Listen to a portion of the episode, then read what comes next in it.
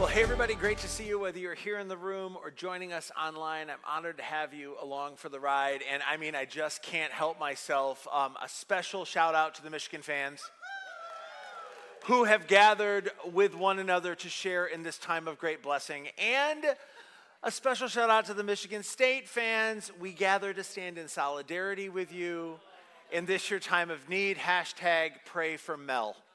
Okay. Today, we get to continue a series that we've called Why Follow, in which we're contemplating uh, the question uh, why, um, or actually, I'm, I'm explaining why I believe that everybody should follow Jesus. And, and, I began a few weeks back by acknowledging that in the 21st century, there are many people who just can't understand why anybody would take Jesus seriously anymore. I mean, given all the harm that some of his followers have done in the world, and, and after all the divisions within the church, and after all the hatred and the judgment and the hypocrisy, I mean, after all that, why would anybody follow Jesus? And, and so far in this series, um, we've learned that the journey to finding answers to that question begins when we actually consider another question, and it's a great question. I, I, would argue it is the question that you really need to wrestle to the ground if you find yourself wondering if Jesus is worth following. The question goes like this Are the New Testament accounts of the life of Jesus reliable? Uh, and, and this is why this is so important. If they are, then we really need to pay attention because they contain the record of a life that literally changed everything for everyone. And okay, so now, as many of you know, in this series, we're exploring one of the four accounts of the life of Jesus in the New Testament of the Bible, the one attributed to an early Jesus follower named Luke. And as we've said each week, um, Luke tells us right at the beginning of his account that he wasn't setting out to write something that he knew would one day end up in the Bible. His intent, and, and he tells us this specifically as he begins his account, was to document a truly exceptional life. So here's how Luke begins his account. He writes, Many have undertaken to draw up an account of the things that have been fulfilled among us, just as they were handed down to us by those who were uh, who were from the first eyewitnesses and servants of the word. In, in other words, Luke tells us that the life of Jesus was a story that just had to be told. And so he went about the business of interviewing eyewitnesses to Jesus' life and then prepared an orderly account of what happened so that a friend in Rome initially would know, but ultimately that the world would know what had happened in his time uh, and say, okay, so for the rest of our, our time this morning, what I want to do is explore another section of Luke's account that reveals another reason why I think everybody should follow Jesus. And, and the reason, just to kind of put it right up, uh, right up front, goes like this Jesus was the first person in recorded history to ignore the artificial social stratification of the human race and invite everyone, regardless of their status, regardless of their nation of origin, and even regardless of their system of belief, to enter a relationship with their Creator. In other words, he taught that every human being had value in God's eyes, and consequently, every human being deserved dignity and respect. And I mean, 2,000 years later, we kind of look at that and go, yeah, that's kind of self evident, isn't it? And, and it is to us, but it wasn't even close to self evident in the ancient world until Jesus made it evident. Okay, so Jesus first introduced this idea during a conversation that he had one day with an expert in the Jewish law, like a Jewish religious professional. And Luke records what happened for us this way. He writes On one occasion, an expert in the law stood up to test Jesus, which, by the way, is always a great idea. Testing Jesus, you're going to get him every time. That was a joke. It didn't work. Okay, moving on. Teacher, he said, what must I do to inherit eternal life? And you should know that this expert in the law asked Jesus here what would have been a very typical question among religious people in the first century. It's a question that got to the heart of what it meant to live a life that honored God. In fact, the expert in the law could also have phrased the question this way uh, How do you believe that God desires me to live? Like the sort of life that works now and then extends into eternity. And so he asked Jesus the question, and as is often the case, Jesus answered this guy's question with another question. I just, for some reason, I find that hilarious. So he looks back at him and he says this Well, what is written in the law? Like the Hebrew Bible, the Old Testament. What is written in your law? And he, and he said, How do you read it? In other words, you know, tell me what you think. the Old Testament law teaches you must do in order to honor God with your life? And the expert responded. He says, Well, here's what we need to do love the Lord your God with all your heart and all your soul and all your strength and all your mind. That, that, that's, that's what we need to do. And it's easy for us to miss, but the expert here responds by quoting a section of what the Jewish people call the Shema. And Shema is a Hebrew word that means to hear or to listen, and it's the first word in Deuteronomy chapter 6, verse 4, which is in the Old Testament. And everyone in Jesus' day, whether it was a religious professional or you know, a common laborer, everyone knew that it was the most important of the 613 commandments. Everything had to revolve around the love of God with everything in you heart, soul, mind, and strength. That was to be the top priority. And so everyone agreed on that. But if you think about it, the expert's answer to Jesus' question, again, which would, which would have been expected, raises another question. Because how do you know if someone is loving God with all their heart, soul, mind, and strength? How do you measure someone's love of God? And, and, and so, the, as the expert in the law continues, he provides his answer to that question. He said, Well, how do you know if you're loving God? He says this love your neighbor as yourself. He essentially says here that he believes the best way to measure someone's love of God was by their love of their neighbor. When someone loves their neighbor, who they can see, they're expressing love for God, who they can't see. And Jesus quickly affirms this guy's understanding. He says, You have answered correctly. Do this, like love your neighbor, like you love yourself, and you will live. In other words, do this and you will find a life that honors God. And, and so it's, it's worth noting that elsewhere in the accounts of Jesus' life, the authors record that Jesus taught his followers that if they committed to demonstrating their love of God by loving other people, then they really didn't need to worry about any of the other commandments. Like if they loved, everything else would fall into place. So it's possible this expert in the law had heard Jesus say that and was just sort of mimicking his response, but and there's no way to know for sure, but but honestly, if you think about it, even this guy's answer to love your neighbor like you love yourself raises another question. And the, the expert in the law actually asked Jesus, he says this. So this is really where the rubber hits the road. Well, who is my neighbor? Okay, so if we agree that the greatest command is to love God with heart, soul, mind, and strength, and, and how you do that is to love your neighbor like you love yourself, then of course, who is my neighbor? Like, how far are we going to extend this definition of neighbor? Because that matters a lot. I mean, if my love of God is again authenticated and demonstrated love I share with the neighbor, then who is my neighbor? Well, the word neighbor in the Hebrew language literally translates one who is close.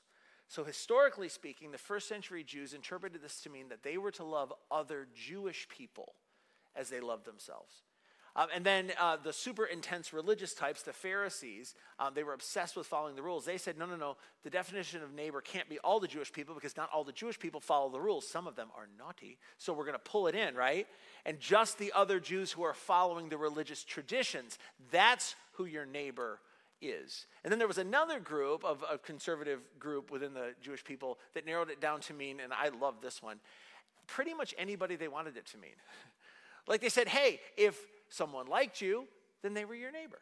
And if they didn't like you, then they weren't. You had no obligation whatsoever to love people like you love yourself who didn't like you. You didn't need to concern yourself with, with helping them or caring for them uh, unless they like you. So those were kind of the, that was what was in the air in the first century when this expert asked Jesus this question. But, but I'm telling you, this expert in the law couldn't possibly have imagined what Jesus was about to say to him.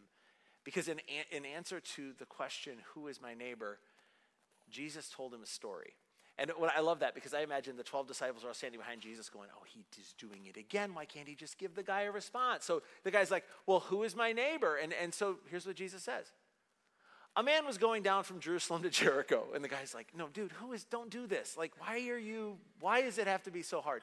A man was going down from Jerusalem to Jericho when he was attacked by robbers. He says they stripped him of his clothes, beat him, and went away, leaving him half dead. So, as you can see, the story opens here with a bit of tension, right? And what I want to do is give you a bit of context that Jesus' first audience would have understood to show you what Jesus is doing here. So, the walk from Jerusalem, which is in the mountains, down to Jericho, which is in the Rift Valley near the uh, Jordan River, it's like 17 miles long. And during the 17 miles, you experience 3,300 feet of decrease in elevation. And as you can see, it's tropical and lush, right? yeah. So you got to carry your water. In the summer, when the sun is at its peak, it can get like 110 degrees along this trail. And you say, How would you ever know that? Well, my wife and I walked a section of the trail when it was 110 degrees. And I'll never forget, we got off the bus, and there's this sign on a little easel thing that said, Camels not available due to heat.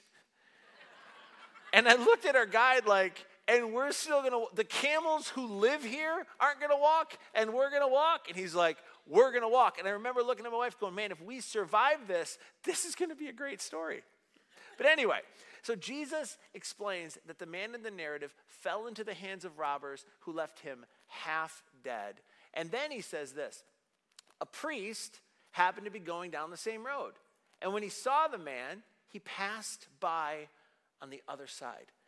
And I usually know it would not have been unusual for priests to travel down the Jericho Road from Jerusalem uh, because scholars tell us that many of the priests had uh, winter homes in Jericho. It was warmer because it was not in the mountains, and so there was a lot of back and forth by priests. But, but Jesus' story does raise a really interesting question. Uh, specifically, why did he pass by the man who was so clearly in need? And we, we don't know. But what's clear is between the time the priest saw the man and the time he passed him by, he somehow convinced himself not to stop. And as I imagine it, there would have been some internal dialogue. You know, maybe he thought like the man was already dead, and what are you going to do with him if he's already dead? Or maybe he was in a hurry to make it to an appointment. Uh, or, or it's even possible, strange as this sounds, that the guy was actually trying to honor God's law by avoiding the man. And, and here's why I say that in the Old Testament book of Numbers, that's the fifth book in the Old Testament, there are instructions for a whole lot of different things, including dead bodies. Seriously, it's a great read over lunch, right? So, Jewish people were taught that if they touched a dead body, then they would be rendered ceremonially unclean for seven days. Like if they were in a tent with somebody when they died, they'd be ceremonially unclean. Um, if they went near a dead body, they'd be ceremonially unclean again for seven days. And, and now here's why that's such a big deal for a priest. If a priest became ceremonially unclean, they couldn't do their work in the temple. So maybe that was the reason. We can't know for sure. But, but somehow this priest convinced himself that God couldn't possibly want him to help somebody who may very well be in need. And so Jesus continues to tell the story. And as he does, another character enters. He says, So too, a Levite, and I'll tell you who a Levite is in a second, when he came to the place and saw him, pass by on the other side. And, and, and, so, like, a Levite would have been a couple of steps below the priest on the social ladder back then, but he still would have been involved in the temple worship. And so he too decides to move away from the man in need and pass by on the other side. He said, You know, it's better if I, if I don't stop, if I just keep walking. Uh, but, I, but I think there's something here that's worth noting because it's very clear in the parable that Jesus exaggerates in order to make his point. And we, we don't get this um, until we've, we've seen these pictures or been in the land because take a look at this. If you're going to pass by on the other side, then the, right, the Levite and the priest would have had to climb down through the huge rift valley that had been carved by rushing waters generations ago. The Jewish people call it a wadi, in order to reach the path on the other side of the ravine along which the Jericho Road runs. So nobody would ever do that. It would be way too much work. Uh, but what Jesus wants his audience to know is that the priest and the Levite were going to do whatever it took to avoid extending the definition of neighbor to the wounded man. Like, that guy does not deserve our help. And then, as Jesus continues, the narrative takes like a super shocking turn because everybody who was listening to Jesus that day would have expected that the third character in the story was going to be a Jew. So there were a whole bunch of stories in the first century that were like a priest, a Levite, and a Jew walked into a bar. You know what I'm saying? Yeah. And, and so in the story, the Jew was always the hero, right? It was never the priest and it was never the Levite, but that wasn't exactly what Jesus had in mind. He had a very specific point that he was trying to make. So he says this but a Samaritan, and we, again, we go, oh, a Samaritan, I don't know what that is. They would have been like, no, no. But a Samaritan, I'll tell you why in a second. A Samaritan, as he traveled, came to where the man was, and when he saw him, took pity on him. And, he went to him and bandaged his wounds, pouring oil and wine. And, and then he put the man on his own donkey and brought him to an inn. I mean, he just takes it to 11, right? But this is a story. So brought him to an inn and, and took care of him. So the key to understanding what Jesus is doing here is another little bit of historical context because in Jesus' day, Jewish people hated Samaritans. They were like the ultimate bad guys, and they had hated them for generations. And, and here's why. Hundreds of years before the time of Jesus, a group of Jewish people had been deported by a pagan king. And over time, this group intermarried with the pagans and became known as the Samaritans. And so, to first century Jews, Samaritans were half breeds, they were mudbloods. Ah, right? Yeah. Moreover, the Samaritan religion was this mixture of Jewish and pagan folk customs. And, and so they just looked down on them. They said, this is, a, this is not what God had in mind. Moreover, the Samaritans even had the audacity to suppose that they had replaced the Jews as the people of God and that the true temple to God was no longer in Jerusalem, but it was in their capital in Samaria. In fact, and I, I love this detail, um, there's a Jewish historian named Josephus who records that Samaritans in the first century were the only group of people on earth who were not allowed to convert to Judaism. Right? And, and like it was cool with them because they never would have wanted to. But they were like the ultimate untouchables. And yet in his parable, Jesus makes the Samaritan the hero. And his point to this expert in the law is that whenever you see someone, whenever you see anyone who's wounded and dying, God wants you to show them mercy and compassion. And so Jesus says that instead of leveraging mental gymnastics to justify not intervening, the Samaritan did what needed to be done. He helped the wounded man. And then, and Jesus just lays it on thick here, the next day, the Samaritan, who's the good guy, right, took out two denarii and gave them to the innkeeper. Look after him, he said, and when I return, I will reimburse you for any extra expenses you may have. It's like in the story, Jesus is sticking the knife in the guy and just twisting. The expert in law is like, no, he didn't do that. And it's like, it's a story, dude, but you gotta pay attention. The point's coming, right? Eh, what's interesting, there's 12 different action verbs used to describe what the Samaritan did to the wounded man. And if you were the expert in the law and heard each one of these verbs drop, you would just cringe because a Samaritan wasn't supposed to be the hero of the story ever. And according to Jesus, he was. So, so anyway, after telling the story, Jesus asked the expert in the law a question. And this just burns. This is so good. He says, Which of these three do you think was a neighbor to the. I mean, this whole thing was like you said, Who is my neighbor? And I'm like, well, the guy was walking from Jericho down to Jerusalem. Well, was a neighbor to the man who fell into the hands of robbers. Which one of these men loved their neighbor like they loved themselves? Which one of these guys did for the other what they would want done for them? Which one of these guys demonstrated and authenticated their love of God through love of neighbor? And as you can see, like the implications of this parable are staggering because Jesus looks at an expert in the Jewish law. The guy had spent his life studying the law of God to try to be the sort of person that God wanted him to be in the world. And he basically looks at him and he says, Listen, your heart may be in the right place, but you're trying to define neighbor in a way that makes you comfortable. But that's not what God intends for his people, not by a long shot. And, and so, confronted with a question that he really didn't want to answer, the expert in the law looks back at Jesus and he says that the neighbor, I guess the guy that was the neighbor to the wounded man was um, the one who had mercy on him. I think that's really funny. You don't think it's funny? Here's why it's funny. He doesn't even use the word Samaritan. He's like, my mom won't even let me say that word. It's a swear word. Not saying it. Nope. The one who had mercy on him, right? And, and even though that, you know, I, I just can't get my head around what you're doing here. But yeah, the Samaritan was the one who showed him mercy. So I guess the Samaritan was the one who, who demonstrated what we should do. And Jesus isn't quite done yet. He looks back at the expert in the law and he says this to him Go and do likewise. In other words, go be like the Samaritan. Oh, so good. I'm telling you, in this moment, this is such a powerful thing. And, and, and basically, like, Jesus in this moment is doing something so brilliant, so radically ahead of his time. He's basically looking at this ancient audience and he says to them, Listen, neighbor love has no boundaries because God's love has no boundaries.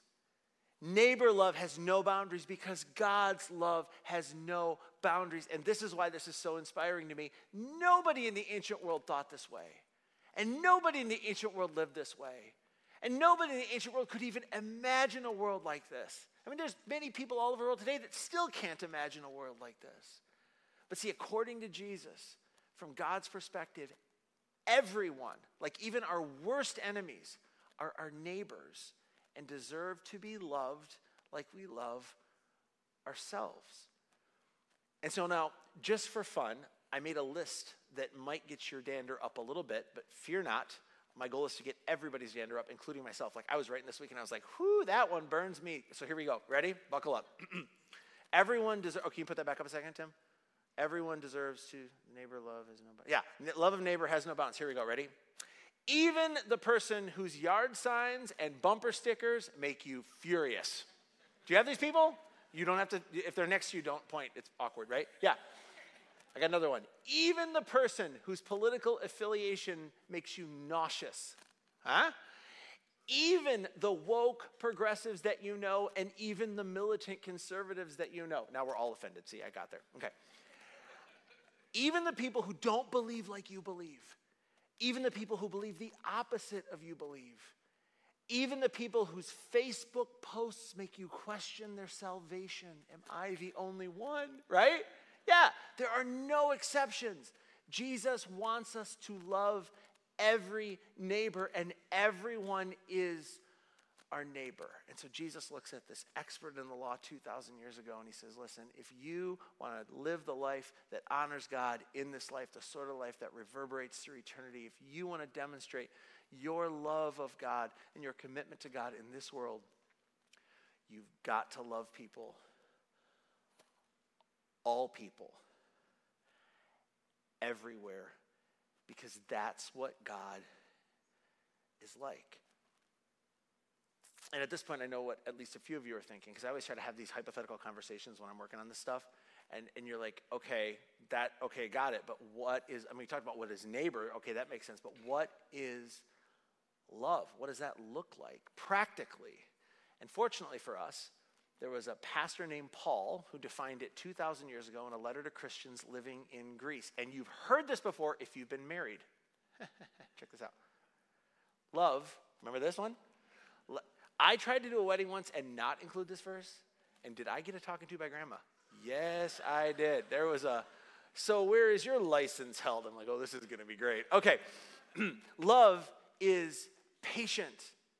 Like, if you're like, what does love require of me in this moment with this difficult person? Love is patient. I have this memorized because I honestly have those moments just like you do where I get furious about something and I immediately have trained my brain to go, okay, what does love require? And if I just I go to love is patient, I can normally just stop. That's all I need. Just like slow your roll, dude. Love is patient. Okay. Love is patient. Love is kind. It does not envy. It does not boast. It's not proud. Does not dishonor others. It's not self-seeking. It's not easily angered. It keeps no record of wrongs. Love does not delight in evil, but rejoices with the truth. It always protects, always trusts, always hopes, always perseveres. And I love that. Love never fails. Ever. I, I, guess what I'm trying to say is that love, as simple as this sounds, loving people is what it means to live the way God designed us to live right here and right now, to access the sort of life that He intends for us to live. And to the point of this series, it is also a teaching that was so radically ahead of its time that I'm convinced it's another reason why everybody should follow Jesus. Like, like this was not a natural step in human thinking. This was a massive leap forward, a supernatural leap forward. And we'll pick it up there next week. Um, now, if you're here in the room, I'd love to invite you to stand, and I'll close our time in prayer. Um, and before I do that again, we've started a tradition. Um, we want to make available a few volunteers. If you need someone to pray with you, um, if you have a situation in your life and you just need to talk for a little bit, we would love to meet you just under the screen right over here after I pray. Um, and for the rest of us, let's, let's close our time together. Heavenly Father, thank you for the brilliance of Jesus. Thank you that he knew and even embodied the sort of reality that you had in mind when you created people in the first place. And we confess that we are trying to navigate a lot of very complicated situations in a world that has gone in a lot of ways off the rails. Thank you for the clarity of this teaching that we would approach every interaction, every relationship, every conversation with love and with grace, hoping to show the other person the dignity they deserve because they were made in your image, just like we were made in your image. And so give us courage as we, as we try to put legs on this this week. I pray that for all of us, when, when we feel ourselves getting angry, we would hear the words of Paul love is patient, love is kind. It does not envy, it does not boast, it's not proud. Love is patient, love is kind. And as we do, I pray that the light from our lives, the light of your Son reflected through us, would, would shine maybe a little brighter this week. That the world may come to see that Jesus is worth following because Jesus is worth everything. So for today, we ask your grace and your peace to be on us all. In the matchless name of your Son, our Savior, we pray. And everyone said, Amen. Grace and peace to you, friends. We'll see you next week for part six of Why Follow.